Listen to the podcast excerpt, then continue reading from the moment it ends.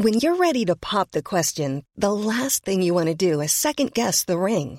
At Bluenile.com, you can design a one-of-a-kind ring with the ease and convenience of shopping online. Choose your diamond and setting. When you find the one, you'll get it delivered right to your door. Go to Bluenile.com and use promo code LISTEN to get $50 off your purchase of $500 or more. That's code LISTEN at Bluenile.com for $50 off your purchase. Bluenile.com code LISTEN. Cette émission vous est présentée avec la fabuleuse participation de Eric Page, Mister V Acta, Maël, Christophe Chaise, L'Homme Chocolat, hmm, Carnet, Mathieu Cruzel, Wim Roro, Seb Levoisin et V Dante. Bonjour à tous et bienvenue sur le Rendez-vous Tech, l'émission qui explore et qui vous résume de manière compréhensible toute l'actualité tech, internet et gadgets.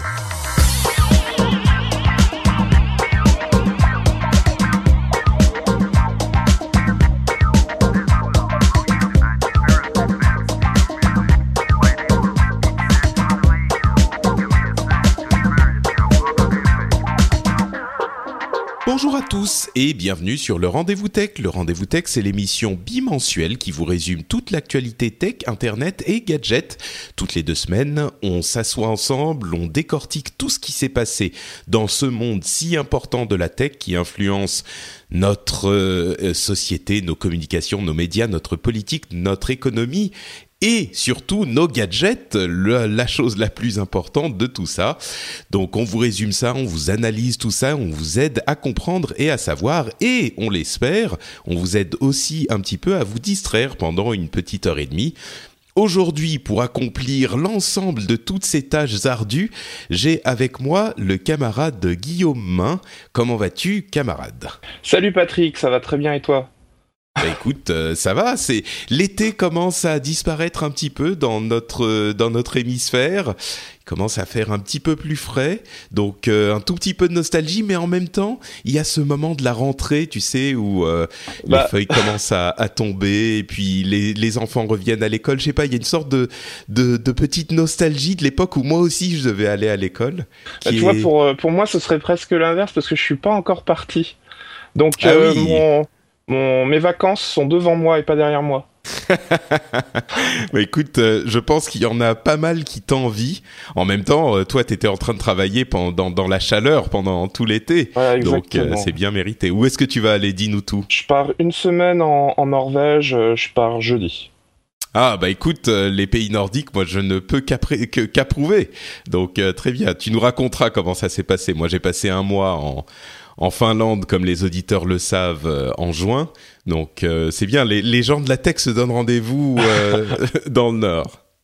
Ah, je connais un petit peu les pays nordiques, euh, c'est je- c'est toujours l'Islande, la Norvège ou la Finlande. Donc pareil, j'adore les pays nordiques. C'est bien. On fait on fait partie du euh, groupe de représentation euh, scandinavo-nordique de de l'organisme du tourisme des pays scandinaves. Bon, très bien. On va quand même euh, plutôt se mettre à parler de la tech parce que le tourisme c'est bien, mais la tech c'est encore mieux. Et on va vous parler de cette étrange nouvelle de Google qui se transforme en alphabet. Que se passe-t-il? Euh, Qu'est-ce que ça veut dire? Pourquoi? Comment?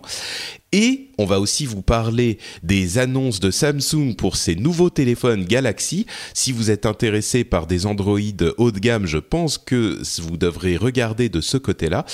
Et puis on aura en news et rumeurs euh, tout un tas d'autres news, notamment sur euh, une loi numérique avec une consultation publique, ce qui est euh, une nouveauté en France, et plein d'autres petites choses comme des informations sur le hack d'Ashley Madison, etc., etc. Mais commençons avec cette gros grosse news de la semaine dernière de Google qui disparaît, qui se transforme en alphabet et auquel, euh, a priori, à peu près personne n'a rien compris. Il y a beaucoup de spéculations. Je pense qu'on on sait à peu près ce qui s'est passé. Mais euh, pour euh, résumer la chose, et puis on, va vous donner notre avis. Ce qui s'est passé, c'est que la semaine dernière, Google a annoncé, euh, par la voix de euh, Larry Page, une chose qui était tout à fait inattendue, c'est-à-dire que la société Google allait se renommer et se transformer. Alors le nouveau nom en fait c'est Alphabet et il y a sous cette euh, holding qui tient toutes les propriétés qui que tenait la société Google avant la création d'Alphabet. Il y aura donc tout un tas d'autres départements qui seront gérés, en fait, qui seront des sociétés, euh, effectivement, et qui seront gérés de manière complètement indépendante par leur propre président directeur général, leur propre CEO, en fait. Euh, et il y aura au-dessus de tout ça, euh, Sergey Brin et Larry Page, les fondateurs de euh, Google d'il y a une quinzaine d'années maintenant, euh, qui géreront l'ensemble du truc. Et donc, ils auront en dessous euh, des présidents euh, qui géreront les sociétés individuelles dont Google sera une des sociétés. Donc, euh, comme ça, de, de, but en blanc, euh, on va rentrer un petit peu plus dans les détails dans un instant, mais de but en blanc, Guillaume, toi, qu'est-ce que ça t'inspire, cette, euh, cette, ce changement radical quand même chez Google? C'est important C'est juste un changement de nom? C'est qu'est-ce que ça te, te, te t'inspire? Euh, pour moi, c'est avant tout un, c'était avant tout un, un, gros signal pour les, investisseurs. C'est ce qu'on a pu lire énormément un petit peu partout. Euh, J'ai eu l'impression presque au début que l'annonce euh, ne m'était pas vraiment destinée, que ça ne que ça allait rien changer puisque de toute façon Google restait Google, que euh, la totalité des hum, services très proches de Google, euh, la publicité, le moteur de recherche, Google Drive, etc., allait rester sous la houlette de Google. Et de fait, rien de fondamental n'allait vraiment changer. Donc, euh, moi, j'en ai tiré d'abord cette conclusion que c'était pas vraiment une annonce pour pour les utilisateurs, c'était surtout une annonce euh, euh, centrale pour les investisseurs c'est sûr que euh, effectivement on a une, une, un thème récurrent euh, chez tous les analystes et à, à raison. Euh, pour les utilisateurs finaux en fait euh, ça va pas changer grand chose euh, pour résumer la société Google nouvellement réorganisée en fait mais celle qui garde le nom de Google inclut les propriétés suivantes, bien sûr euh, la recherche, donc le, site google.com, mais aussi euh, YouTube, Android, la publicité, les cartes et les apps. Donc en fait, c'est un petit peu tout ce qui est euh, à, destination des consommateurs finaux directement et qui a attrait avec la recherche, ça reste Google. Donc euh, vraiment, le nom Google va va rester celui qui sera euh, présent pour les consommateurs euh, dans, pour ça qui est déjà présent pour les consommateurs aujourd'hui et qui restera à l'avenir. On remarque aussi que c'est en fait quand on dit tout ce qui est lié plus de plus ou moins loin à la recherche. On inclut aussi tout ce qui est lié de plus ou moins loin à la pub et donc tout ce qui fait de l'argent en fait. Euh, Google garde tout ce qui fait aujourd'hui de l'argent. Euh, tout ça, c'est entièrement sous le nom de Google encore euh, maintenant. Et donc, ça veut dire que les autres sociétés que détient euh, Alphabet, à savoir euh, Calico qui fait tout ce qui est en lien à, la santé.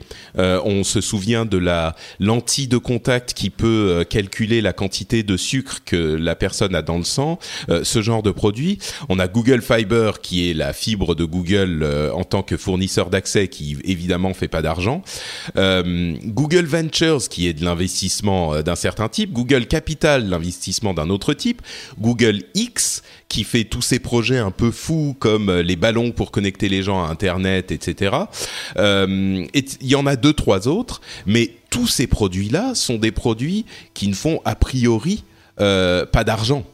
Donc euh, c'est tu parlais d'investisseurs, euh, c'est aussi un moyen de diviser les activités de Google et de euh, dire il y a d'un côté les trucs entre guillemets sérieux et de l'autre euh, les trucs qui sont euh, des essais, des tentatives, de la recherche. On a vu notamment que Boston Dynamics, qui est cette société qui fabriquait des robots, qui a été rachetée par, par, Google, a fait une démonstration, une nouvelle démonstration de son robot humanoïde, qui est là encore tout à fait cauchemardesque. Mais euh, vous vous souvenez de ces robots qui ressemblent à des sortes de... Ah, je veux même pas y penser, mais regardez euh, le, le, robot Atlas, vous verrez que c'est terrifiant, c'est euh, Skynet qui arrive, mais bon, euh, en même temps, il se déplace comme un humain. Bref, c'est pas le sujet. Il y a donc toutes ces activités qui étaient très euh, euh, difficile à classer, ah quoi.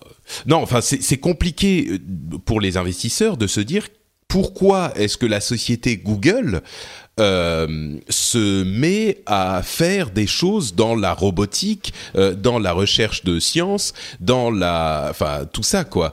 C'est Ouais, enfin moi je trouvais ça relativement logique. Euh, je me disais que, enfin ce qu'avait dit euh, Larry Page et Sergey Brin, il me semble, c'était de, non ce que qu'avaient dit plutôt les observateurs aux États-Unis, c'était qu'à un moment donné, Google allait forcément essayer de d'appliquer son modèle euh, son modèle, ce qui avait fait que le moteur de recherche avait réussi, à, à, à d'autres euh, à d'autres milieux. Euh, ça rejoint un petit peu le livre de Jeff Jervis que j'avais lu, qui est Qu'est-ce que Google, comment Google ferait à votre place pour appliquer la méthodologie de, de, de Google d'entreprise à tous les domaines, tous les pans de, de la vie quotidienne.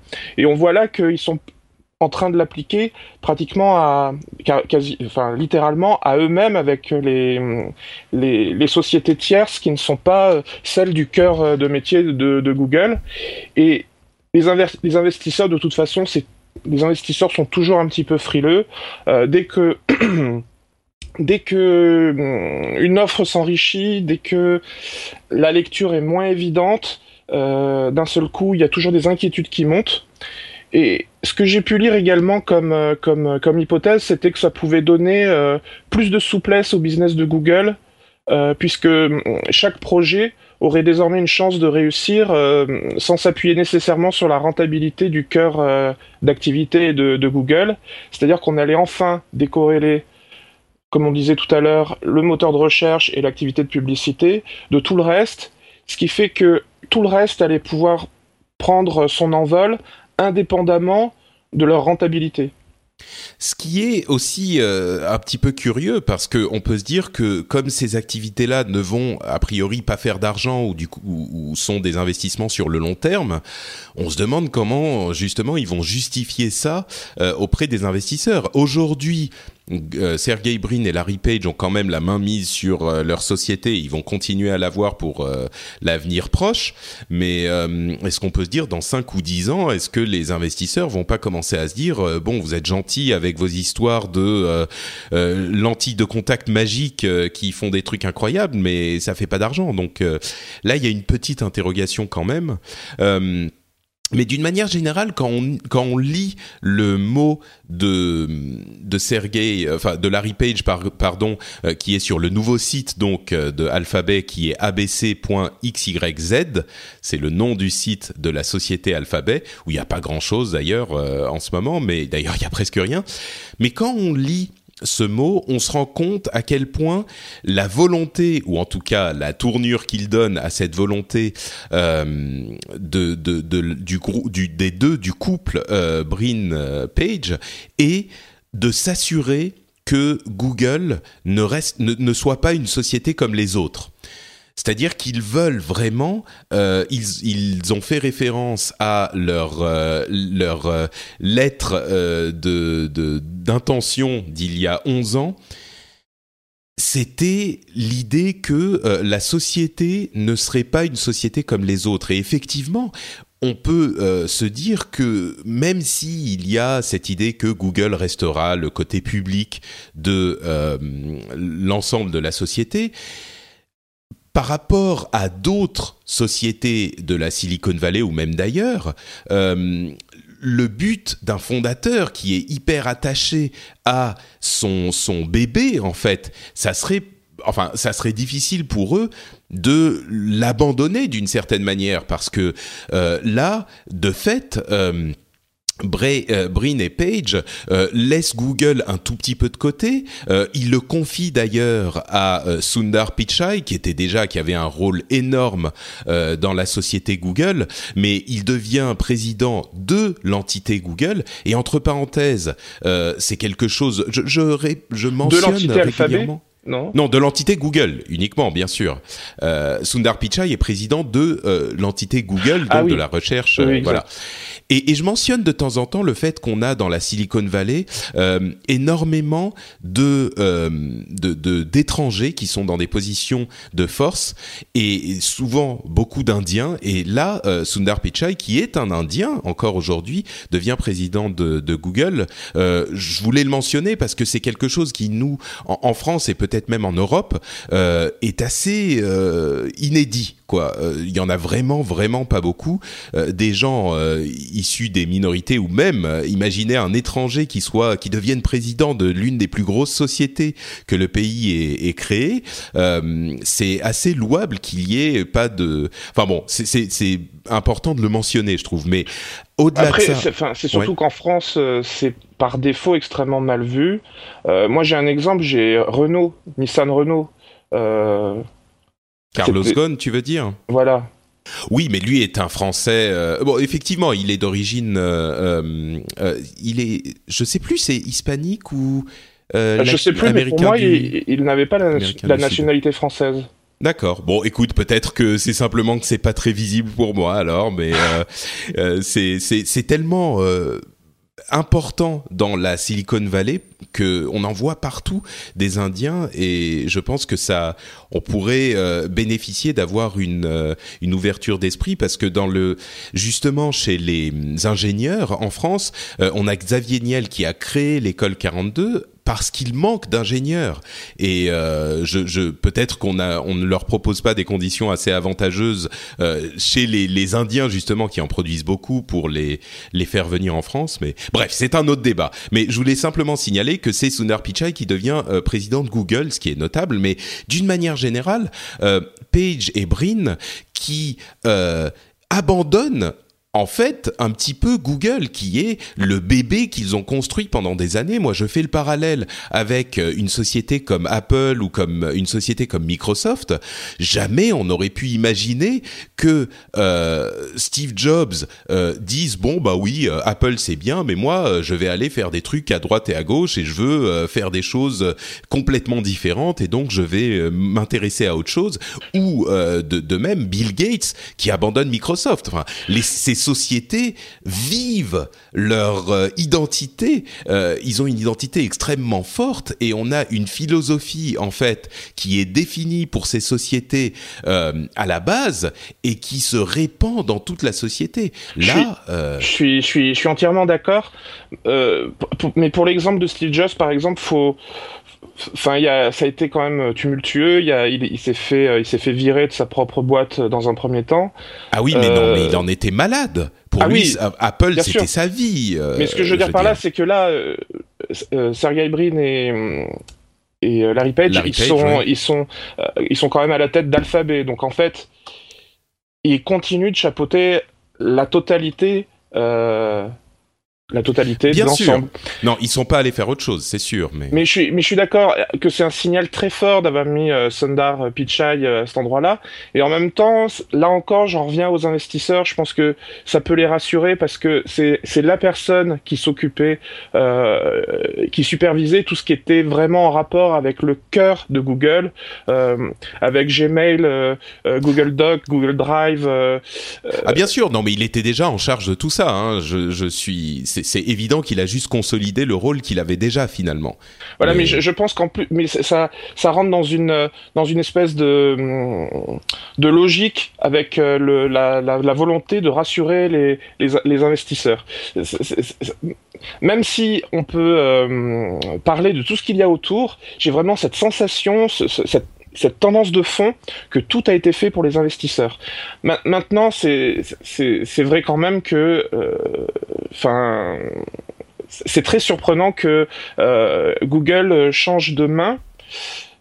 Mais j'ai cette sensation que de toute façon, c'est juste des vases communicants. Je, euh, À partir du moment où as raison, mais... et, et Sergey Brin continuent d'être au-dessus, ils peuvent réorganiser à nouveau comme ils l'entendent, un peu comme à l'époque d'Eric Schmidt où ils avaient euh, euh, le, le, la hiérarchie avait complètement bougé et puis finalement c'était revenu dans l'état euh, précédent.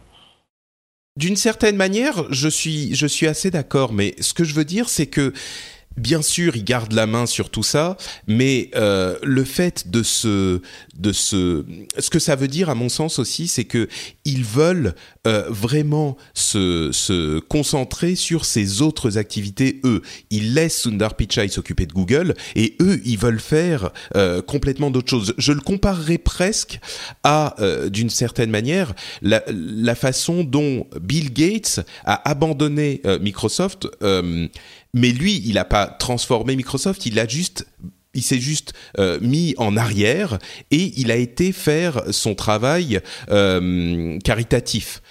Et, j'ai l'impression que c'est un petit peu la même intention pour euh, Brin et Page, sauf que ils vont pas le faire en dehors de, de, la société, enfin ça sera en dehors de Google, mais ils vont garder la structure, mais ils vont se concentrer sur tous ces projets un peu fous qui sont qui voient les choses à beaucoup plus long terme euh, et, et, plus du tout euh, de fait. Moi, je pense qu'ils vont plus regarder ce qui se passe au quotidien euh, chez Google, quoi.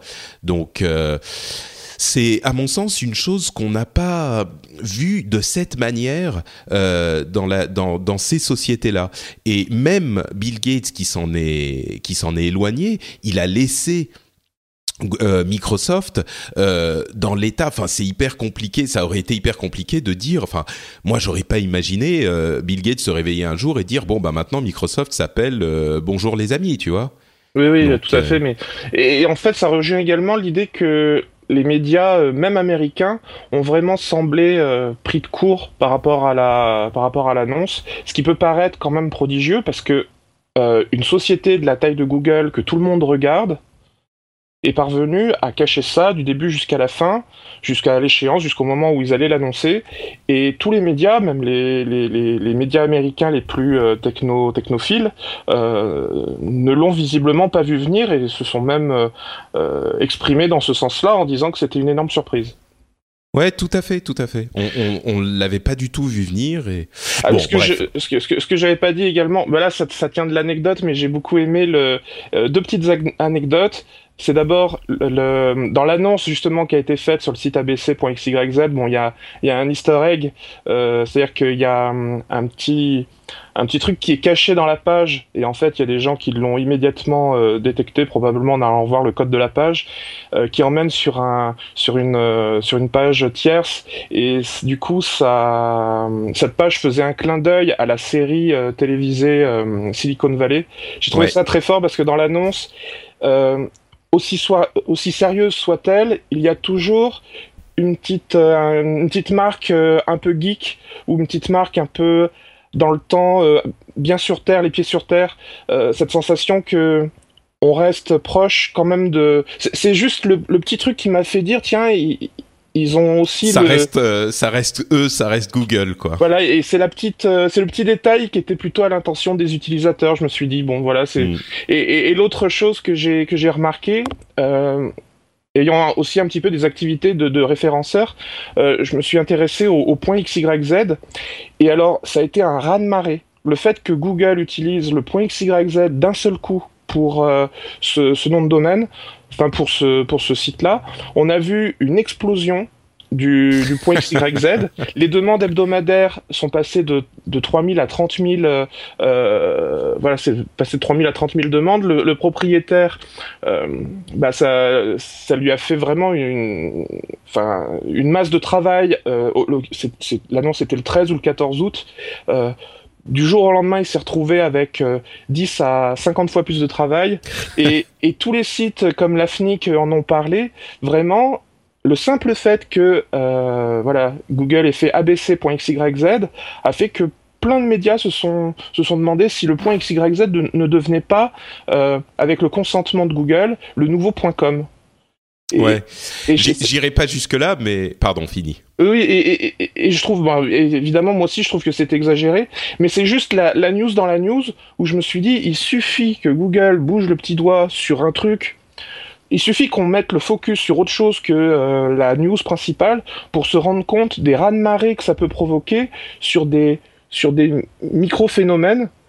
Et c'est ça aussi qui est, passionnant avec Google, c'est que tout ce qui est, toutes les conséquences collatérales ont toujours des, sont, sont toujours euh, bah, hyper importantes, oui. Voilà, elles sont voilà.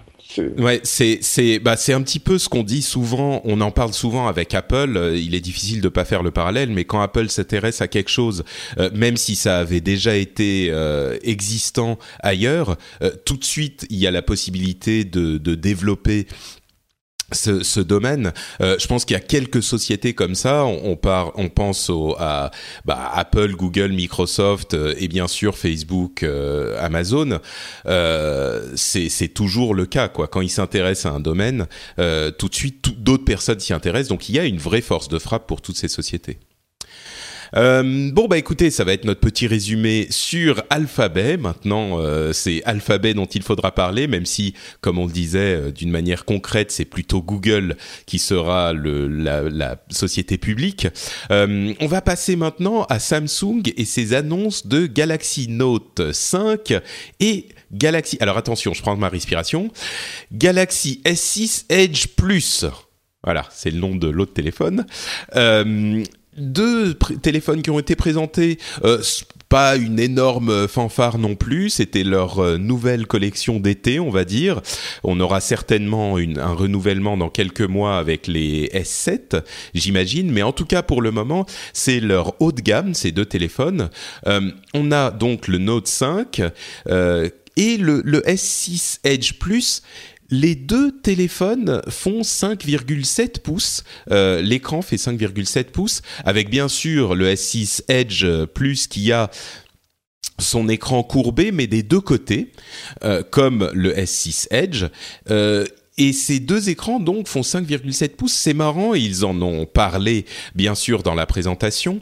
Euh, ces téléphones sont d'une taille qui est aujourd'hui euh, acceptée comme un petit peu grande mais euh, normale. Et il y a quelques années avec les premiers Galaxy Note on se moquait, et moi le premier, de ces téléphones de taille immense qui étaient inutilisables en tant que téléphone. Et c'est vrai que Samsung a été l'un des premiers à pousser ce, ce, cet énorme format. Aujourd'hui, euh, bah, il y a énormément de ces téléphones, et notamment l'iPhone le, 6 Plus, euh, qui fait cette taille-là. Donc, euh, on est, on est, les choses évoluent. En même temps, à l'époque, on utilisait peut-être plus le téléphone comme téléphone, donc le mettre à l'oreille, c'était un peu bizarre. Moi, je trouve toujours que c'est un peu trop grand mais il y a énormément de temps qui sont fans de, gens qui sont fans de ce format, euh, et donc ils font tous les deux le, même, euh, la même taille.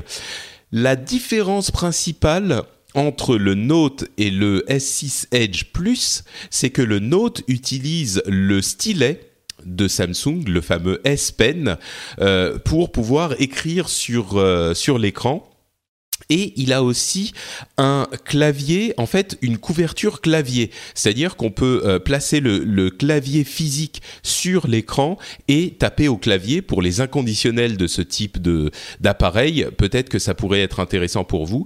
Il y a quelques nouveautés euh, qui sont euh, bon, il n'y a pas de truc invraisemblable, mais il y a une nouveauté par exemple qui est vraiment pas mal avec le Note 5, c'est qu'on peut écrire sur l'écran quand il est verrouillé et ça sauvegarde une note.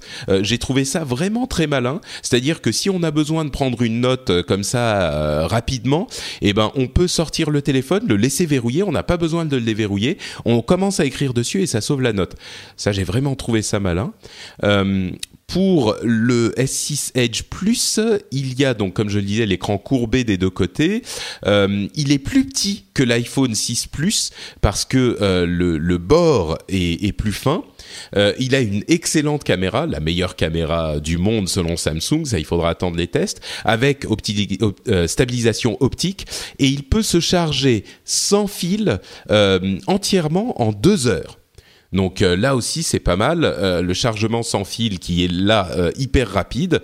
on a également la confirmation de Samsung Pay qui est ce système de paiement qui est euh, non seulement en NFC, donc sans fil, mais qui fonctionne aussi avec le système de bande magnétique. Donc c'est surtout important aux États-Unis. D'ailleurs, c'est surtout aux États-Unis qui sera euh, disponible. Euh, le système, les téléphones sortent le 21 août aux États-Unis et le Samsung Pay arrive le 28 septembre aux États-Unis. Mais c'est très intéressant pour eux parce que ils n'ont pas besoin de, de, de changer les terminaux de paiement. Ils simulent le passage de la bande magnétique. Donc euh, ça c'est pas mal pour ces téléphones-là.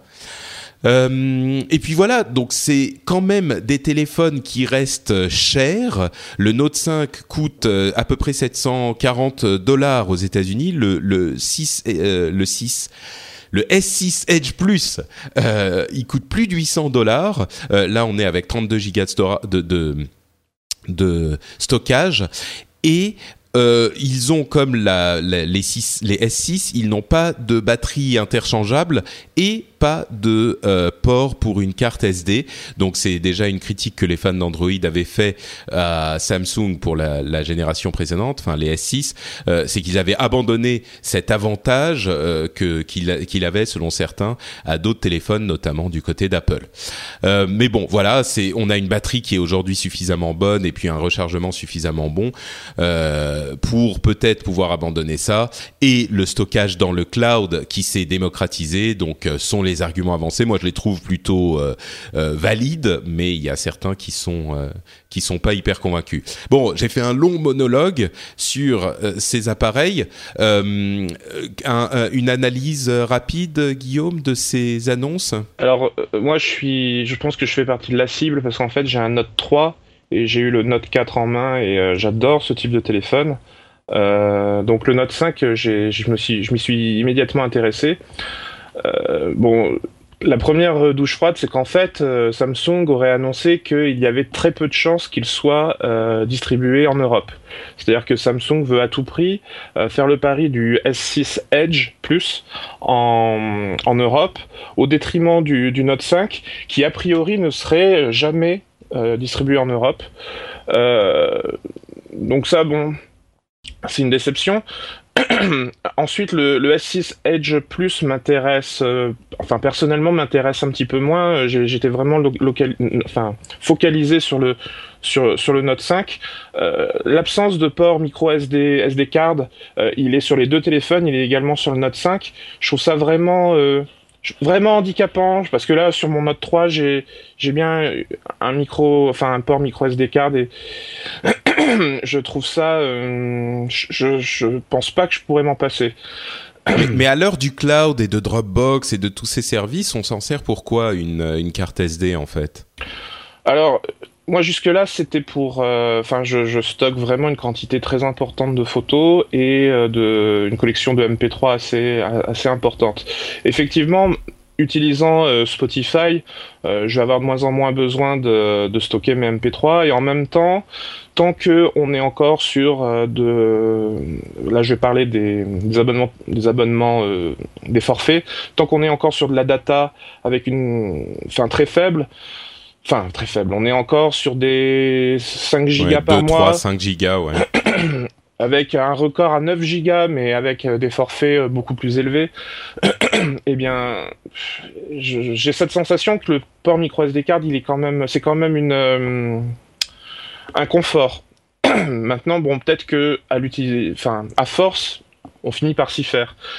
Euh, ce que, ce que j'apprécie, donc c'est toujours pareil, c'est la tranche, l'esthétique c'est c'est aussi les les ouais les, les, nouvelles fonctionnalités. En fait ce que j'ai constaté avec les anciens notes c'est que le stylet j'avais tendance à extrêmement peu euh, l'utiliser. Et je me dis que ce que tu soulignais c'est la possibilité de prendre des notes sur euh, l'écran mais même lorsque l'écran euh, est verrouillé est verrouillé voilà. Et ça je me suis dit instinctivement, pour moi, ça me parle parce que je pense que euh, j'ai pas envie d'allumer mon, mon téléphone, enfin, j'ai pas envie de, de, rentrer dans mon téléphone puis de lancer l'application. Là, je sors le stylet, j'ai juste un, clic, enfin, un bouton à appuyer, immédiatement je peux prendre ma note. ça me parle, je trouve ça très malin. et l'autre chose également, enfin c'est peut-être un, un détail que tu n'as pas signalé, il me semble, c'est qu'ils vont mettre en, natif une, une, fonctionnalité live stream qui permettra euh, euh, de, filmer directement à partir de l'application photo. On pourra filmer en 1080p avec une retransmission en direct euh, immédiatement vers, vers YouTube. Ouais, je l'ai pas mentionné. Ça, je trouve ça, je, trouve ça bien également. Alors, il y a plein d'applications qui le font déjà, mais le fait que ça soit natif, ça peut être pratique, c'est sûr. Voilà, me, me, convient bien parce que en fait, il y a encore, euh, je dirais, 4-5 ans, disons deux, si on revenait deux générations, disons trois générations en arrière, on avait, il y avait quand même cette, euh, cette sensation que les applications Samsung sont un peu mal finies, ne ne fonctionnent pas de manière vraiment convaincante. Et aujourd'hui, j'ai l'impression que c'est plus du tout vrai. Bon, on peut encore avoir des problèmes avec Samsung Kies qui sert à avoir une, euh, correspondance entre un téléphone PC, enfin entre un PC et un téléphone. Euh, mais il y a plein d'autres choses qui. J'ai essayé récemment SiteSync, c'est euh, une espèce de VPN entre un ordinateur et, et, le téléphone. Ça marche, mais avec une fluidité incroyable. J'ai même pu jouer à Hearthstone directement sur mon ordinateur avec le jeu sur mon téléphone. Hmm. J'aurais pas cru que ça pouvait être à ce point fluide et efficace. Et ce type de euh. technologie streaming local commence à, être répandu effectivement, mais c'est pas mal que Samsung les, les. Disons que là, ils commencent à intégrer des logiciels supplémentaires qui sont bien foutus, euh, ce qui est une nouveauté, quoi.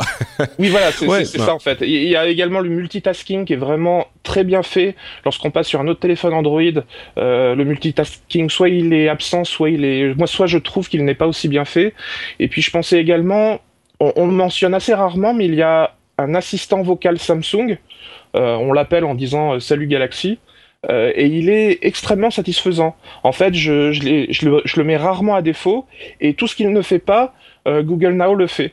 Donc du coup, hmm. on a cette espèce de... Alors évidemment, faut, faut peut-être switcher d'un assistant à un autre, mais l'assistant vocal de Samsung, il est vraiment d'excellente qualité. D'accord, bah c'est un, une bonne, euh, un bon testimonial sur euh, sur Samsung. C'est pas mal, mais c'est vrai qu'on a on a tendance à ne pas. Euh, les résultats de Samsung sont malheureusement pas aussi bons qu'on aurait pu l'espérer, et c'est dommage parce que leur téléphone aujourd'hui, je pense qu'ils ont, ils avaient déjà des, des, téléphones qui étaient bons avant, et là ils ont vraiment pris la direction de du du, du soin euh, dans leurs appareils, donc euh, c'est bon de le signaler aussi. Il y a une opération aux États-Unis que j'adorerais essayer. Euh, c'est Samsung qui offre aux utilisateurs d'iPhone un essai de 30 jours du dernier Galaxy. Et ça, ça serait, moi, je, je, je serais vraiment intéressé de, de l'essayer. Je ne sais pas s'ils vont l'amener en, en, Europe, mais peut-être qu'il faut essayer de faire du lobbying auprès de Samsung France pour qu'ils amènent ah le Galaxy Note 5 d'une part et ce programme de d'essai euh, de 30 jours. Agressif, hein. C'est agressif comme programme. Euh, euh... Bah, c'est bien, c'est bien, c'est ce qu'il faut faire. Ils sont, euh, ils sont, ils font d'excellents téléphones euh, sur le marché Android. Ils sont du haut de gamme Android comme on n'en trouve pas vraiment chez les autres constructeurs. Euh, c'est exactement la cible des gens qui pourraient être intéressés. Euh, c'est, évidemment, c'est pas tous les utilisateurs d'iPhone, mais il y en a peut-être qui vont être intéressés. Mais j'ai euh, fait, euh, enfin, je vais pas en faire une généralité, mais j'ai un ami qui a essayé de passer du S5 au Note 4, il me semble. Enfin, du... Du 5S, tu veux dire Du iPhone 5S, oui. C'est ça. On s'y perd. voilà, du iPhone 5S au Note 5 enfin au Galaxy Note 5, euh, il a tenu 48 heures. Euh, ça a été trop violent pour lui. Donc euh, manifestement, les écosystèmes sont quand même très différents. Et quand on commence à voir, on commence à avoir 7-8 ans d'habitude sur un sur un OS et sur un écosystème, on c'est un petit peu euh, le dernier truc que je voulais dire. de faire le, la bascule. Ouais. Je voulais juste souligner ce que tu avais déjà dit, c'est le, le wireless chargeur là, le, le truc qui permet le chargement sans fil. Ouais. Voilà, le chargement sans fil. Euh, en fait, euh, moi, ça me fascine. Je, je, enfin, technologiquement, ça me fascine. Je trouve ça génial et en plus un chargement en deux heures. Euh, je trouve ça vraiment qu'on en soit arrivé là Euh, alors évidemment, euh, euh, il me semble qu'il y a des recherches avec, enfin le, le, le, milliard, enfin le, le milliardaire Elon Musk là qui qui parvient, qui parviendrait à, à recharger des, des téléphones en l'espace de 10 à 30 secondes. Oui, ça j'y crois pas trop. Hein. Il y a des, ah, des, domaines de recherche fondamentale effectivement qui fonctionnent dans un labo, mais ah oui voilà, c'est le, le, ouais. Puis avec tous les tous les dangers sur euh, sur euh, sur euh, l'être humain que ça peut que ça peut engendrer également par rapport aux ondes ou des choses comme ça. Mais ce que je veux dire, c'est que quand même un chargement sans fil en deux heures. En plus, c'est quelque chose que, que j'attends. J'espérais qu'avec le Note 3, ça soit déjà le cas, mais voilà, je trouve ça vraiment intéressant. Et puis c'est chargement complet. On peut imaginer ce que ça peut donner en, en je sais pas, une demi-heure. Ça doit déjà recharger à 80%, je sais pas, mais. Voilà, exactement. Très bien. Eh ben, écoute, merci pour ce témoignage d'utilisateur de Galaxy. C'est tout pour nos news principales. On va passer à la section euh, news et rumeurs, euh, news rapides et rumeurs. Mais avant ça, je voudrais vous parler de mes personnes préférées dans le monde. Bon, il y a ma famille, ma femme, tout ça. Et juste après, mais juste derrière, il y a les gens qui soutiennent le rendez-vous tech. Les patriotes qui vont sur patreon.com slash rdvtech et je vais vous donner le nom de quelques-uns d'entre eux aujourd'hui, à savoir Gentle Droid, Pierre-Yves Renault, Baxme, Tweet Boy avec un OU, Neville, Jérémy Mallier, Frédéric Angelis, Albert Birkich, Birkicht, Mésadroïde, Méazadroïde, c'est des noms compliqués aujourd'hui. Et enfin, Gizmo38. Merci à vous tous et à tous les autres qui participent au Patreon du rendez-vous tech. Merci à vous de faire en sorte que cette émission peut exister, que cette émission peut continuer à exister. Merci à vous tous de faire en sorte que tous les autres qui ne participent pas au financement de l'émission peuvent aussi écouter euh, cette émission toutes les deux semaines. Euh, merci enfin de réussir à me faire manger, puisque c'est grâce à vous que je peux manger aujourd'hui. Euh, voilà, merci à vous tous de participer au Patreon. J'ai envers vous une reconnaissance éternelle et je ne le dis jamais assez. On continue avec les news et les rumeurs. La première news, c'est que la fameuse loi sur le numérique va enfin arriver, va enfin être mise en place avec une innovation dans la législation française. À ma connaissance, ça n'a pas été fait avant.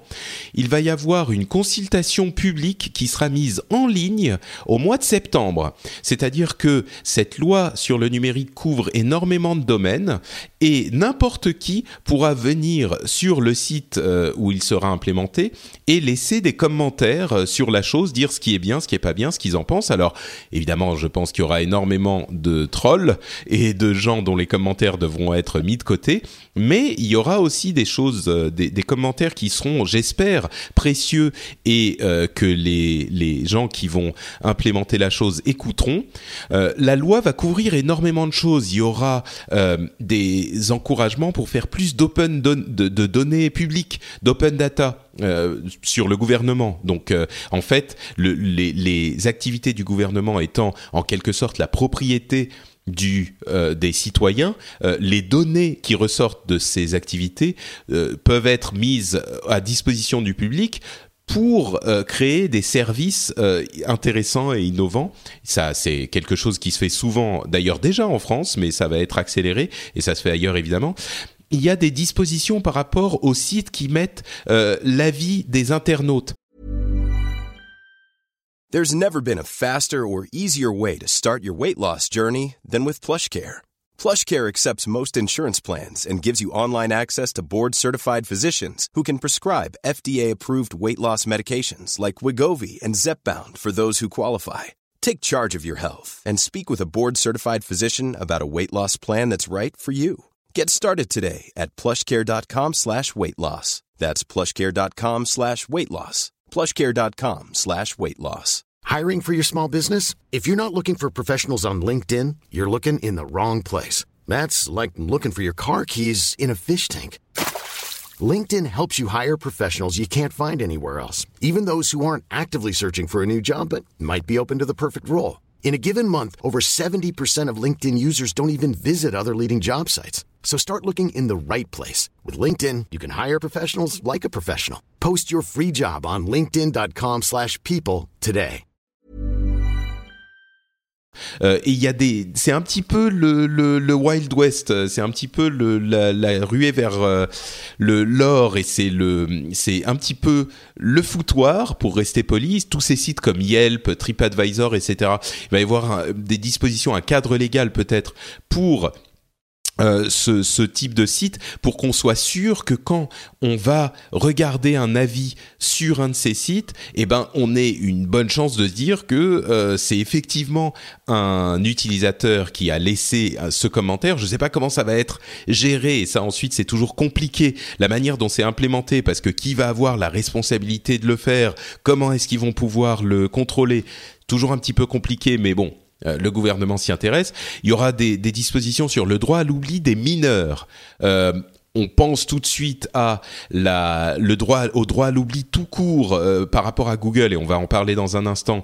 Euh, c'est toujours un petit peu compliqué à gérer, mais il s'y intéresse. Des, des trucs sur la mort numérique, euh, les sites de réseaux sociaux qui euh, sur lesquels nos nos comptes restent après notre mort. Euh, et puis surtout, moi c'est la chose qui m'intéresse le plus, euh, l'accessibilité du net. Euh, il y a encore aujourd'hui des endroits en France euh, où on devrait avoir une accessibilité à l'internet haut débit et même très haut débit. Alors très haut débit, j'en parle même pas, c'est pas assez accessible du tout, mais même le haut débit, il faut que qu'on ait, à mon sens, j'en parlais au début de l'été, une vraie volonté euh, gouvernementale de la- l'accès à internet à enfin autant d'endroits que possible et il faut des dispositions pour ça s'il y a une chose que je retiens dans toute cette loi numérique, c'est que euh, il y aurait a priori cette intention de euh, couvrir plus la France avec euh, l'accès Internet et ça c'est essentiel parce que ça développe la, vie dans les, ces régions, ça développe l'activité économique, ça donne des possibilités aux gens de- d'y retourner et pour moi c'est hyper important quoi. Comme Euh. toi, je, comme toi, je suis d'accord avec ce dernier point. C'est, très important. Je, je suis aussi très intéressé par euh, l'open data euh, parce que je pense que ça, ça- également, c'est, très porteur euh, de, de, de création d'activités économiques également. Après. Tu sais, j'en ai déjà parlé dans les émissions précédentes où tu m'avais invité. Je vois ça d'un œil mitigé parce que, enfin, plutôt d'un mauvais d'un mauvais œil parce que à partir du moment où on cherche à encadrer, euh, il s'agit forcément de limiter des libertés. Alors, Tu, parles des dispositions suivantes sur les commentaires des internautes, tout ça oui, ou- euh, enfin, je parle. En fait, je pense que le diable se cache dans les détails et que Hmm. sous couvert de plein de sujets vraiment passionnants et je trouve vraiment génial qu'ils fassent une consultation euh, citoyenne. Je trouve ça vraiment génial. Hein, y a... Mais je me dis que le... ils vont faire passer des choses euh, en catimini comme ils essayent toujours de faire depuis euh, quelques années et qu'il va falloir être extrêmement vigilant pour aller voir dans le moindre détail puisque même un, complément dans, une phrase euh, d'un texte de loi ou disons une phrase tout entière peut remettre en cause tout un pan de la loi. Donc moi je suis très prudent.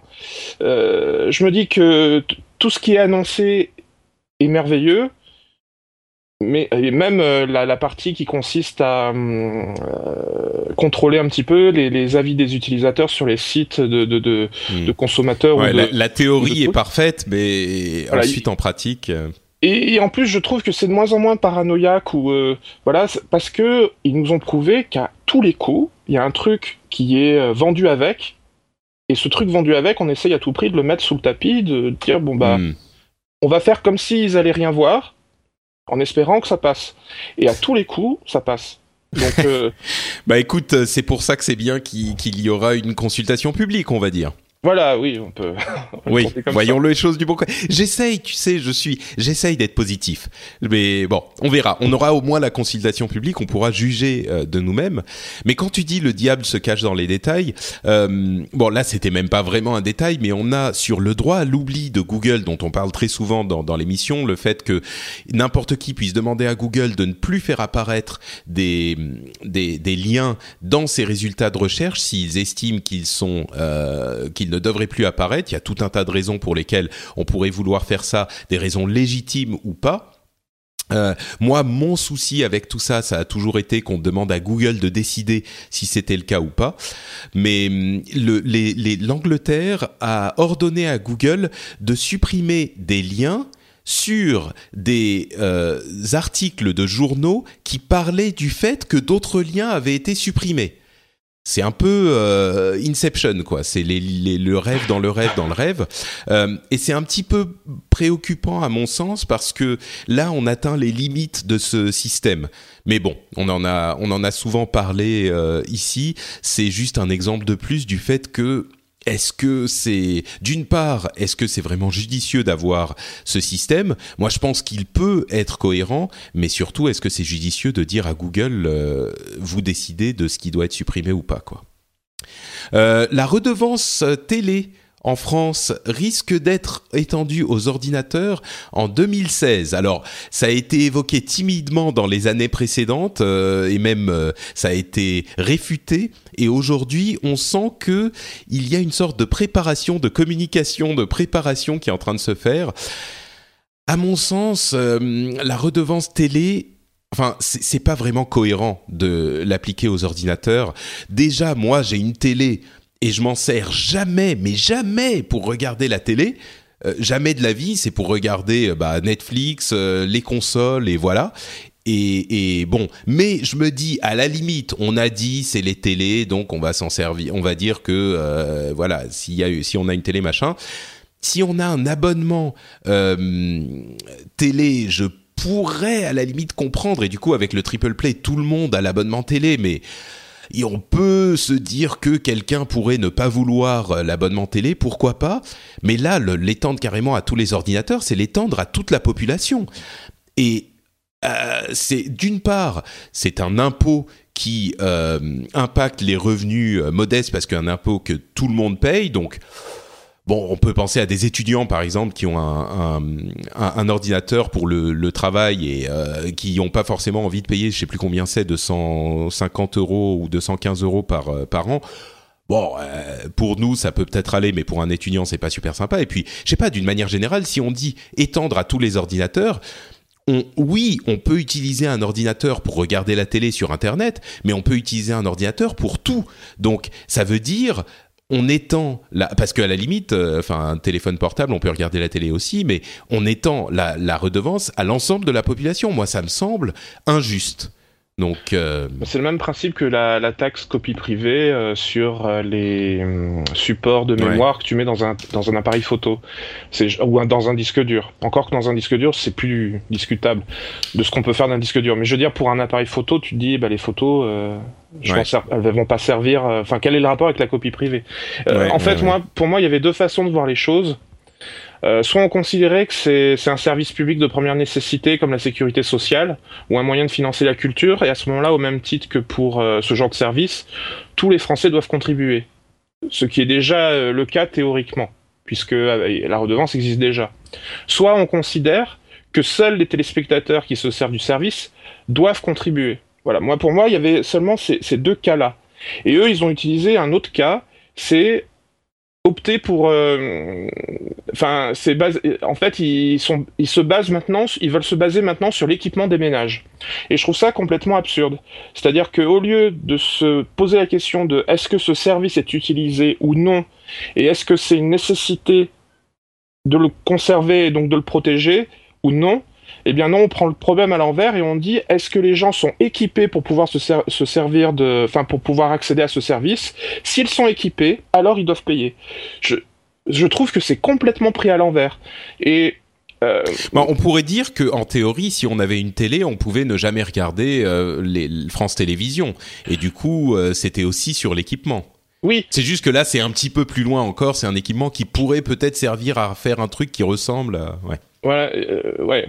Alors moi, par exemple, je regarde, la, je regarde un petit peu les chaînes de télévision, mais c'est de l'ordre, c'est extrêmement peu. C'est de l'ordre de deux heures par semaine.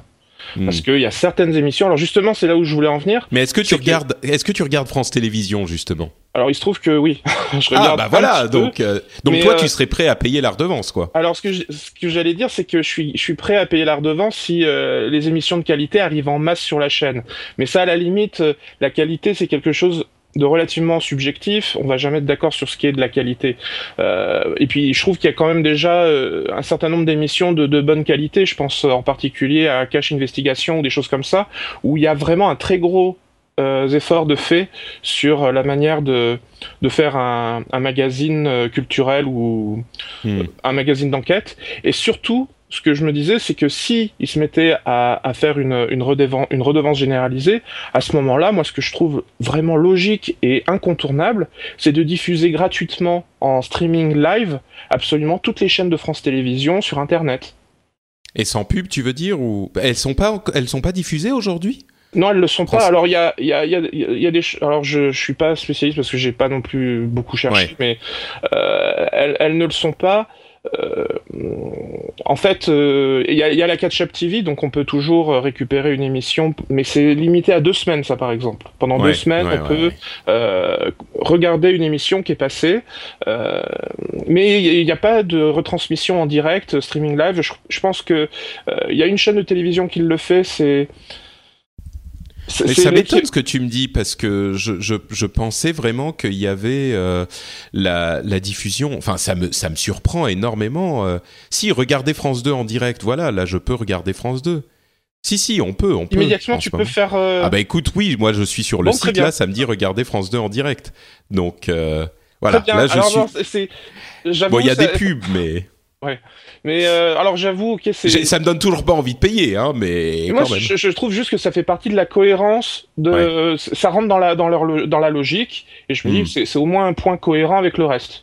Ouais, ouais, on est d'accord, on est d'accord. Moi, c'est bon. Ensuite, c'est effectivement. Et il y a une petite pub de 17 minutes. C'était pas non plus euh, insupportable. Pardon, de 17 secondes. Excusez-moi. Euh, donc, euh, mais par contre, là, la vidéo est bloquée. Donc, euh, je sais pas si c'est chez moi, mais bon, Moi, il me bref. semble, il me semble avoir testé et en d'être arrivé à la conclusion qu'il y avait peut-être que France 2 ou France 3, qu'il n'y avait pas euh, France 5, euh, France 4 et tout le reste, euh, d'une part, et que d'autre part, c'était très mal fichu, que ça marchait mal. Mais j'en étais peut-être arrivé à la conclusion que ça que ça existait plus. Ouais. Que- mais c'est C'est euh, possible. Euh, mais bon, bref, euh, voilà pour euh, la, redevance. On a fait un petit peu long dessus. On va continuer avec la possibilité d'avoir peut-être bientôt des tests de voitures autonomes sur les routes de France. Il y a une loi sur la transition énergétique qui pourrait mettre en place une disposition qui rendrait ça possible. Donc voilà, on fait pas que des choses bêtes non plus. Je voulais mentionner rapidement Laurence Lessig qui est entré dans la course à la Maison Blanche. Euh, Laurence Lessig, si vous ne le connaissez pas, c'est euh, un intellectuel euh, économiste qui a été à, la, enfin qui est extrêmement actif. Il fait partie des des, des gens qui poussent euh, l'IFF, l'Electronic Frontier Foundation. Il est l'un des membres fondateurs des cré- du, des Creative Commons. Enfin, il est hyper actif et il est euh, il s'est lancé dans la course à la Maison Blanche avec quelque chose d'assez intéressant. C'est un président. euh, il voudrait être un président référendum, c'est-à-dire que la chose qu'il voudrait réformer, c'est les lobbies, la possibilité d'influencer la politique euh, avec le lobbyisme. Et c'est la seule chose qu'il veut faire. Donc il se ferait élire, il mettrait en place ses réformes et puis il démissionnerait pour laisser la place à, sa, à son vice-président. Euh, c'est euh, quelque chose de d'innovant, d'intéressant et surtout qu'il veut euh, lancer la chose avec du crowdfunding. Alors il y est pas encore. euh, c'est d'ailleurs tiens il faut que je regarde mais la dernière fois que j'ai que j'ai regardé il y était pas encore euh, et il avait besoin seulement d'un million de dollars et ça me ça m'attriste un peu parce qu'il avait besoin d'un million de dollars et hum, il y était, alors qu'on a des projets euh, de jeux vidéo qui atteignent des millions et des millions en quelques jours, là, euh, ça n'y était, ça, il n'y était pas encore après euh, genre deux trois semaines. Mais bon, bref, c'est une initiative intéressante que que je voulais évoquer. Euh, tu m'interromps hein, s'il y a des choses que tu veux que tu veux Oui, dire, je, bien sûr. oui, je voulais saluer la beauté du geste, quoi. C'était vraiment. Ouais. Moi, que- quand j'ai lu ça, j'ai trouvé ça génial et surtout l'idée. euh, moi, c'est surtout la, la méthode, quoi, de se dire, euh, je suis élu, je fais voter une loi et euh, euh, je pars. Je, je trouvais cette idée géniale. Je me suis dit, ça peut en convaincre plein parce qu'il n'y a pas cette volonté de vouloir à tout prix euh, s'enraciner euh, avec le pouvoir. Et en même temps, la perspective de réussir, euh, moi je suis assez euh, pessimiste. Mais, Hmm. mais je trouve ça génial de tenter le coup. Et puis, euh, effectivement, je faudra voir Bah, sont- euh, si, le, si, le pro- si le projet crowdfunding avance. Ils ont 5000 donateurs, ils sont à 500 000 dollars et ils ont 15 jours qui restent. J'espère que ça va que ça va marcher. Ah, ça peut se faire, oui. Ça peut se faire, ça peut se faire, mais c'est enfin c'est étonnant que ça ait pas explosé plus que ça quoi. Mais bon, et, et c'est intéressant surtout que ce type qui est euh, économiste, je crois, je me demande même s'il n'est pas prix Nobel, non peut-être pas, mais il est économiste hyper reconnu et il dit et, et un, un intellectuel euh, hyper euh, vraiment apprécié et il dit que le problème à résoudre avant de pouvoir résoudre tous les autres, c'est la question du lobbyisme qui bloque tout. Donc euh, voilà, j'avais trouvé ça intéressant. truc important, il est fondateur des Creative Commons. Ouais, ouais, c'est ce que j'ai dit. Ah, pardon. Euh, et il fait, mais il fait plein d'autres choses. Hein. Il, fait- il est membre de la, de la, du, du board de la euh, euh, Open Free Software Foundation. Enfin, il a, il a plein de choses, quoi. Donc, bref, bref. Euh, on continue avec euh, Windows. On revient du côté obscur de la force. Euh, il y avait une question qui se posait pour les gens qui installaient Windows 10. Euh, une question qui était si, comment ça se passe avec mon ordinateur si je veux l'installer et que je veux le réinstaller plus tard? En fait, on a eu la confirmation que l'activation se fait pour chaque appareil. Donc, si vous installez Windows 10 par exemple en mettant à jour Windows 8 sur votre ordinateur, eh bien cet ordinateur est enregistré comme étant activé pour Windows 10. C'est en fait une licence euh, OEM, comme on, en avait déjà pour d'autres euh, OS. Et donc, si vous voulez réinstaller Windows 10 sur cet appareil, vous pouvez le faire sans aucun souci. Au pire, vous aurez à activer par téléphone, mais euh, vous pouvez le faire sans aucun souci. Vous pouvez réinstaller à partir de zéro. Si vous changez certains éléments de l'appareil, a priori, si c'est un disque dur, ça va, ça pose pas de problème. Une carte graphique, ça ira aussi. Si c'est la carte mère, c'est considéré comme un autre appareil. Donc euh, voilà, c'est bon à savoir. Ouais, Et ouais. Windows 10 en est à 53 millions d'installations il y a quelques jours, donc ça continue à bien aller.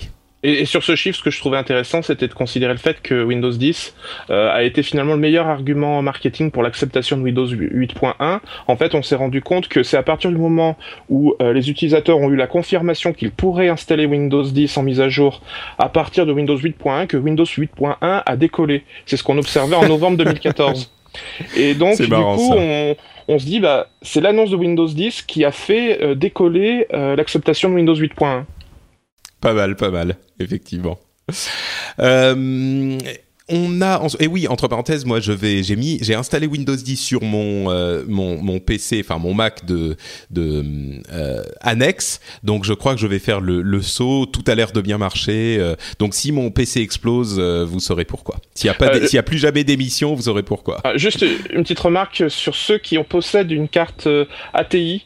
Euh, de, de, de, de, de- voilà de marque AMD ATI euh, faites attention parce que je pense il me semble alors euh, j'ai testé avec un avec un copain il y a une incompatibilité et donc il faut aller chercher des drivers alternatifs. Donc faut être préparé à ça faut s'attendre ah oui. Non, mais pas peut-être certaines cartes ATI, mais non non alors je vais préciser effectivement des cartes ATI qui ont plus de 4 ans d'ancienneté Hmm, D'accord. Bon, bah peut-être s'y intéresser si c'est votre cas.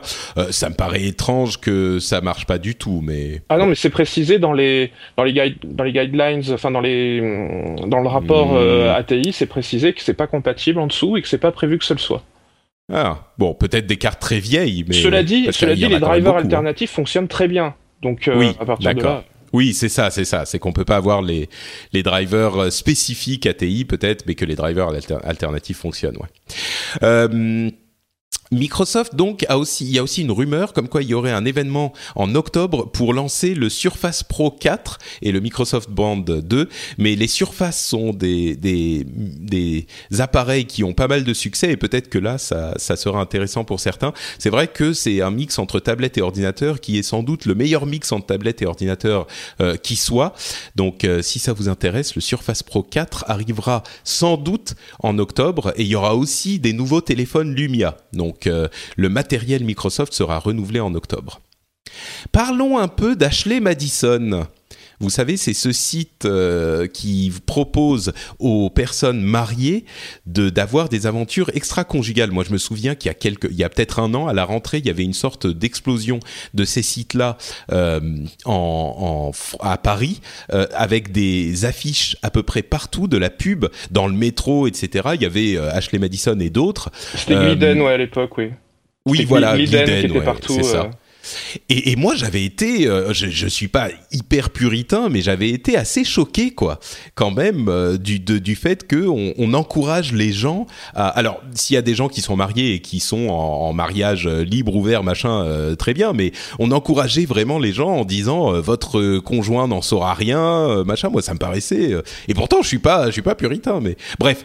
Ils se sont fait hacker dans un hack qui est totalement illégal, soyons clairs, c'est un acte criminel, euh, mais les hackers ont euh, livré les informations qui sont maintenant disponibles au téléchargement pour tout le monde et on a eu quelques informations qui en sont ressorties.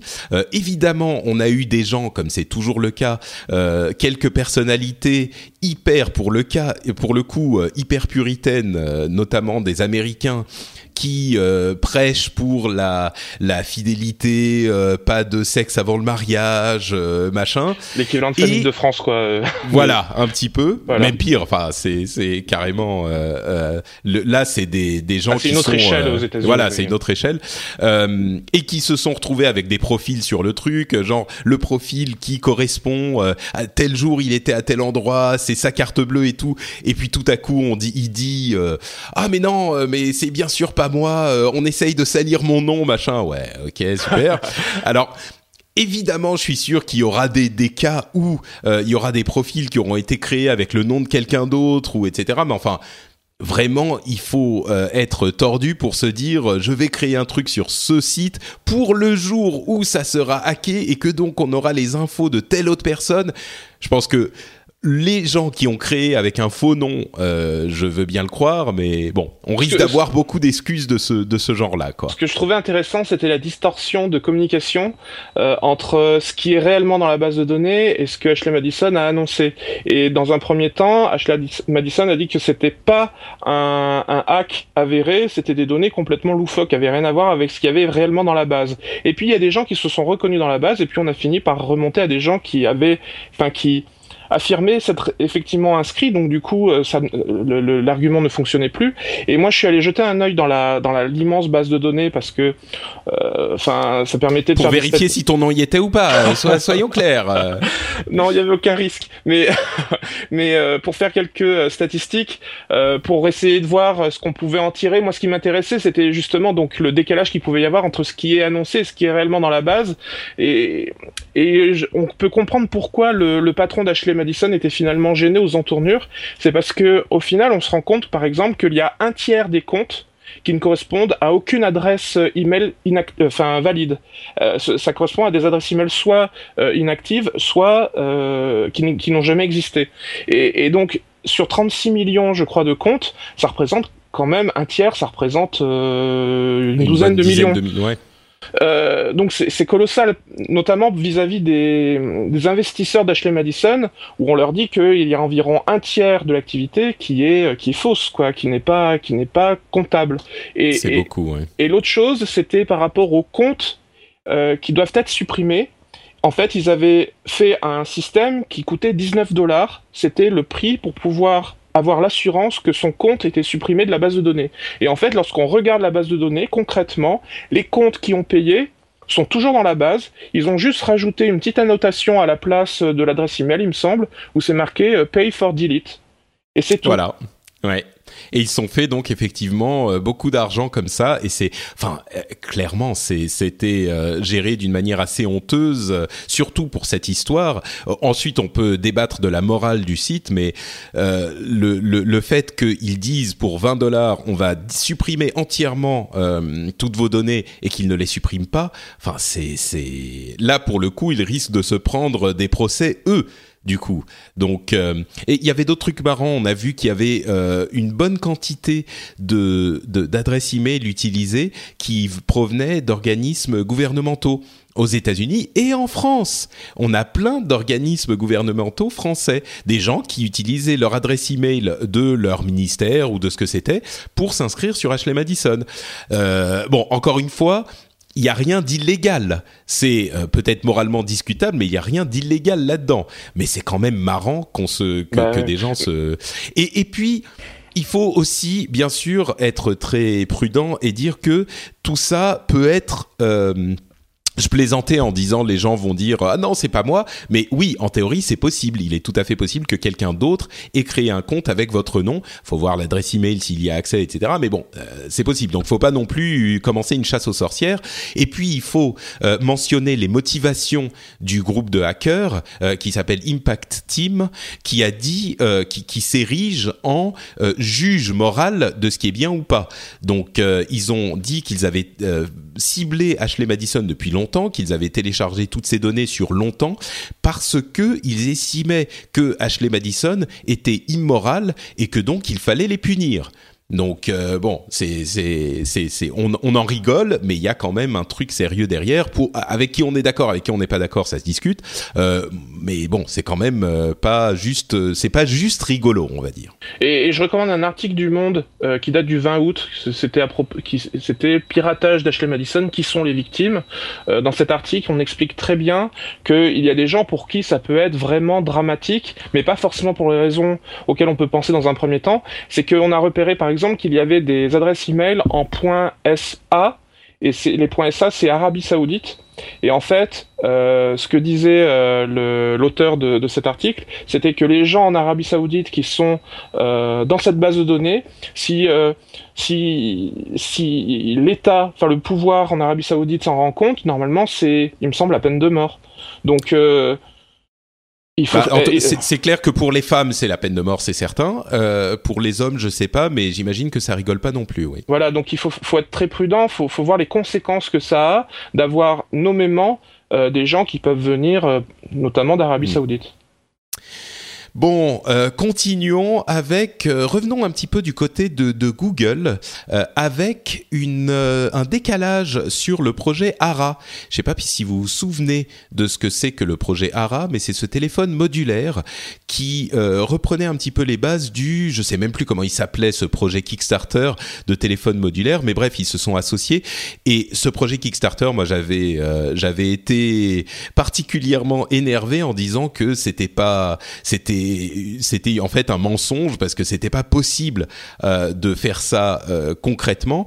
Euh, Google m'avait un petit peu prouvé le contraire en, créant des solutions innovantes hyper intéressantes sur ce type de téléphone modulaire.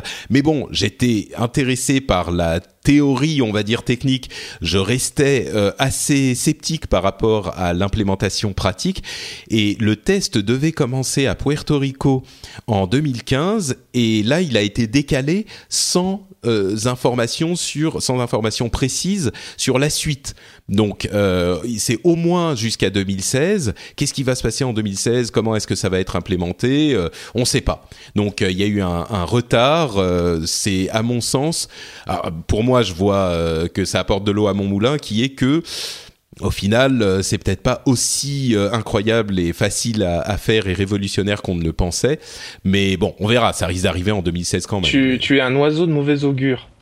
Bah écoute, je sais pas, moi je croyais pas trop, je croyais pas trop à ce projet et je croyais pas trop à Google Glass. C'était euh, PhoneBlocks, c'est ça que PhoneBlocks, tout à fait, tout à fait, ouais, PhoneBlocks. Et je croyais pas trop à Google Glass et les deux, euh, on commence à être à quelques années avant le. Bah, en fait, ce que je disais, c'est que pour ces deux projets, il y a et c'est pareil pour HoloLens, il y a une sorte d'enthousiasme de futurologue euh, qui se s'enflamme pour le concept sans penser à la pratique.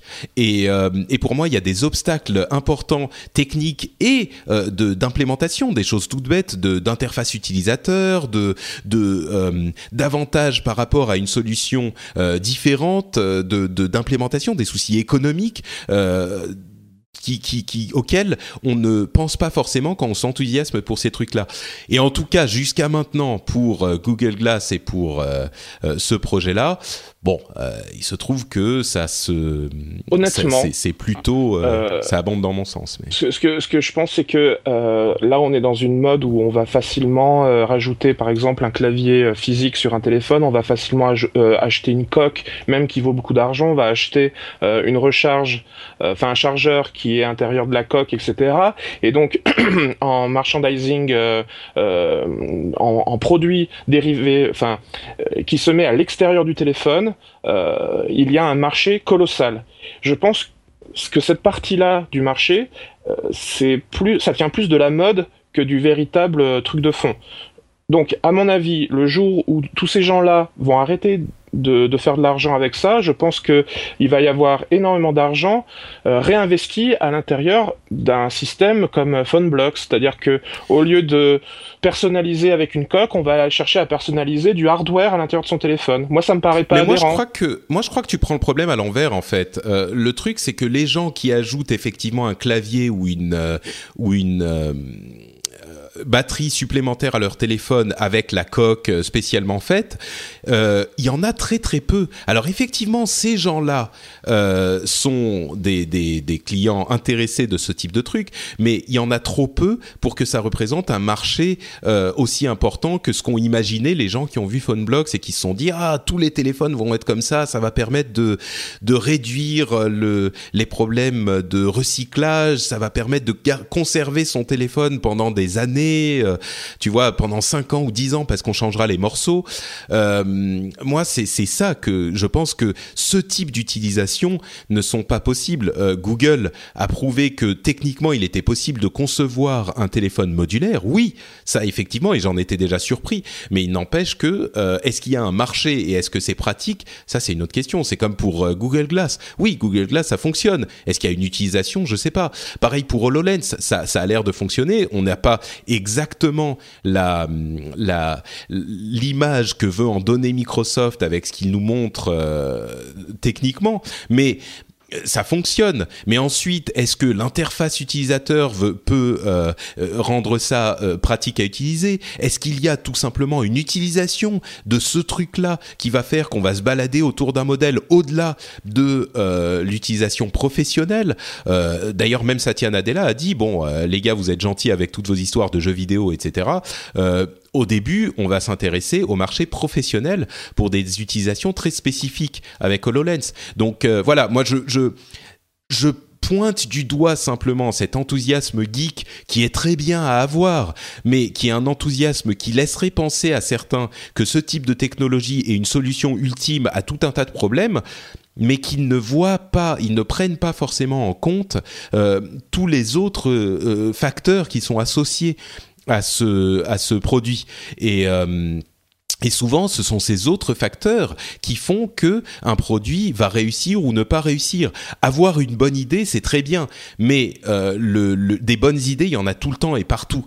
Et, et le vrai travail intervient après. Le 99%, enfin non, 80% du travail, c'est ce qui vient après le fait d'avoir eu la bonne idée. Donc, je euh... suis d'accord avec tout ça. Je pense quand même que le le seul truc qui fera bouger les choses, c'est si le prix devient euh, suffisamment intéressant pour qu'on puisse en faire une utilisation euh, euh, de la même manière qu'on achète une coque. Oui, non, mais c'est là que je crois pas, tu vois. C'est à ça que je crois pas, parce que le fait de faire un système tout intégré va forcément réduire le prix par rapport à l'idée de faire le même système en euh, six morceaux différents. Donc, euh, je suis d'accord, il y a enfin, plein de tu, tu achètes ça, bien une, une webcam que tu mets au-dessus de ton écran, elle va te coûter 50 euros. Donc euh, je me dis pourquoi la petite webcam que tu vas, enfin pourquoi le, le, le capteur euh, photo que tu vas mettre dans ton téléphone, dans ton téléphone s'il coûte moins de 100 euros. Euh... Ah mais bien sûr, mais tu t'imagines pas. Bon, ensuite on pourrait parler du prix des des composants, mais les composants coûtent rien du tout. Enfin, un téléphone, un, un iPhone entier, ça coûte quoi? 200, 250 dollars maximum en composants. Mais c'est pas, encore une fois, c'est pas ça qui coûte cher.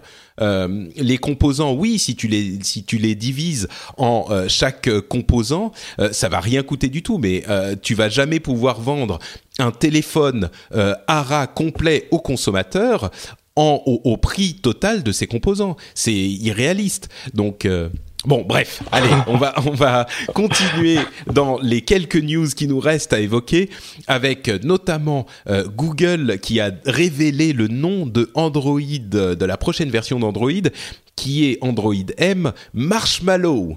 Donc euh, des bons petits chamallows dans nos dans ça va ça va arriver, et surtout c'est la version 6.0. Donc euh, c'est une version euh, 6.0 qui qui est a priori une version majeure. Euh, il y a effectivement des améliorations intéressantes. On se souvient de euh, Google Now on Tap qui permet d'analyser votre écran et le contexte de, de n'importe quoi pour vous donner des informations qui correspondent à votre demande. Donc euh, dans n'importe quel endroit de votre téléphone, en fait, Google Now va pouvoir euh, vous donner les réponses que vous attendez avant même que vous les attendiez. C'est marrant d'ailleurs parce qu'il y a Bing qui a sorti sa mise à jour de euh, Bing pour Android qui fait un petit peu ça en fait. On peut on peut pas vraiment lui poser de questions, mais euh, il analyse ce qu'il y a sur l'écran et euh, il vous donne des informations sur ce sujet. Donc c'est marrant qu'ils aient sorti ça. Mais voilà, donc Bing, pardon, Google Android M version 6.0, ça sera Marshmallow. Et enfin, on a eu une petite étude euh, sur Apple Music qui euh, déclarait que euh, 64% des utilisateurs de euh, Apple Music ne l'utilisaient plus et euh, euh, pardon, euh, que 64% des utilisateurs euh, allaient continuer à l'utiliser, mais qui en avait une énorme partie euh, qui ne l'utilisait déjà plus, Euh, à peu près. Euh, 50% des utilisateurs qui ne l'utilisaient plus. Donc c'est un petit peu bizarre la, différence de chiffres, mais euh, Apple est revenu en disant qu'il n'y a que 21% des utilisateurs qui ne l'utilisent plus euh, aujourd'hui, qui ont supprimé leur abonnement en fait.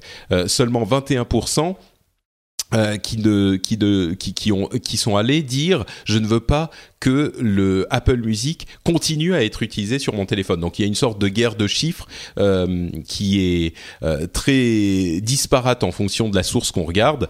Euh, on aura la réponse de toute façon euh, à peu approximative à la fin du mois de septembre, puisque les trois mois gratuits euh, arrivent à terme à la fin du mois de septembre. On verra un petit peu à ce moment euh, qui a, a s'il y a beaucoup de gens qui continuent à l'utiliser ou pas, puisque bah, ceux qui ne voudront pas l'utiliser euh, devront se désabonner quoi. Euh, bah écoutez, on arrive à la fin de notre épisode. Euh, Il y avait quelques mots sur l'iPad Pro, mais de toute façon, on devrait avoir début septembre, le 9 septembre très précisément, une conférence d'Apple qui va faire, qui va annoncer au moins ces nouveaux iPhones et peut-être ces nouveaux ces nouveaux iPads, on n'est pas 100% sûr, mais euh, c'est possible. Les iPads risquent d'être décalés à octobre. Euh, Il y a des, des, rapports un petit peu euh, différents sur ce sujet. Donc ça, ça sera le 9 septembre, donc on en saura un petit peu plus sur tout ça à ce moment.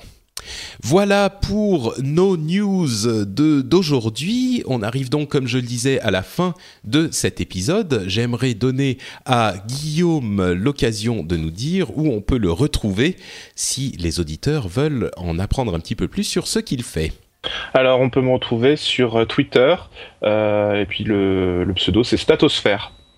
Et est-ce que tu peux nous dire ce que c'est que Statosphère Statosphère, c'est un site consacré euh, aux statistiques du web, c'est statosphère.fr, mais les gens qui si, si, les gens y vont maintenant, ils vont trouver une page vide, mais je les invite à, à venir dans une semaine ou deux parce que euh, je suis en train de préparer un nouveau site avec des nouveaux articles.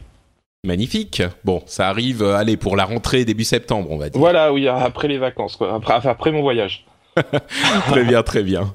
Bon, pour ma part, vous pouvez me retrouver sur Facebook facebook.com slash notepatrick. Vous pouvez me retrouver sur Twitter, twitter.com slash notepatrick.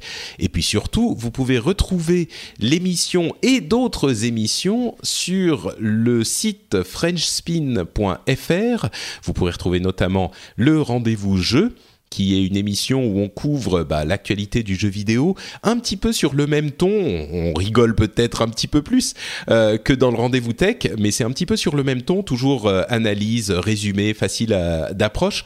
Et on a eu d'ailleurs euh, le dernier épisode, c'était avec Julien Pétrons du site Judge Heap que les amateurs de Blizzard connaîtront, et Émeric Lallet qui est un, un ami qui est le rédacteur en chef de IGN France, et on a couvert tout le reste de la Gamescom, avec notamment euh, l'annonce de la nouvelle extension de World of Warcraft et tout plein d'autres choses. On a résumé tout ça, on a couvert tout ça, toujours dans la bonne humeur. Donc si c'est le genre de news qui vous intéresse, je vous encourage à aller écouter ça. C'est le rendez-vous jeu et c'est disponible sur frenchspin.fr et en podcast euh, bien sûr aussi.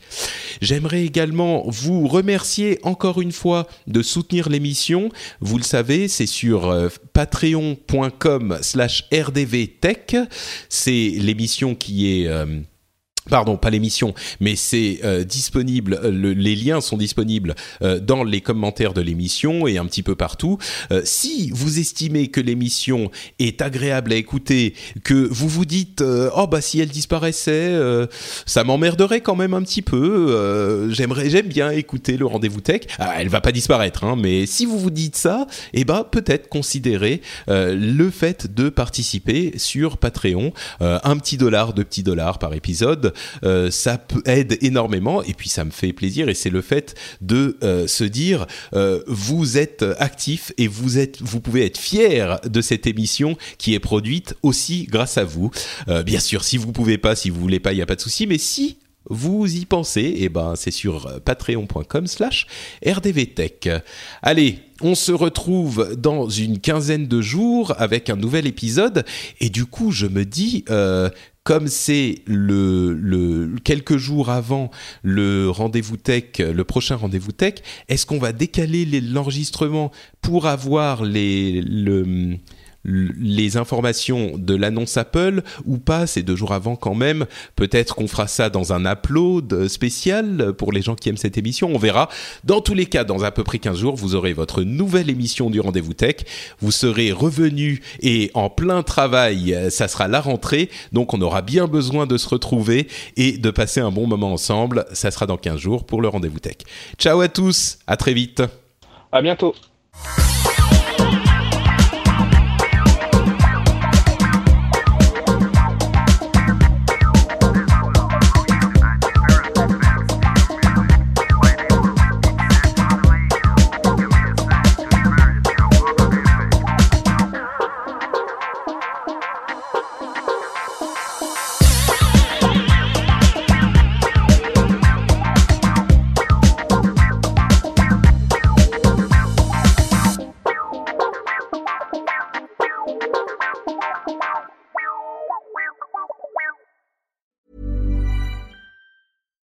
Fact a crocodile can't stick out its tongue. Also, you can get health insurance for a month or just under a year in some states. United Healthcare short term insurance plans, underwritten by Golden Rule Insurance Company, offer flexible, budget friendly coverage for you. Learn more at uh1.com. Even when we're on a budget, we still deserve nice things. Quince is a place to scoop up stunning high end goods for 50 to 80% less than similar brands. They have buttery soft cashmere sweaters starting at $50 luxurious Italian leather bags, and so much more. Plus, Quince only works with factories that use safe, ethical, and responsible manufacturing. Get the high-end goods you'll love without the high price tag with Quince. Go to quince.com/style for free shipping and 365-day returns.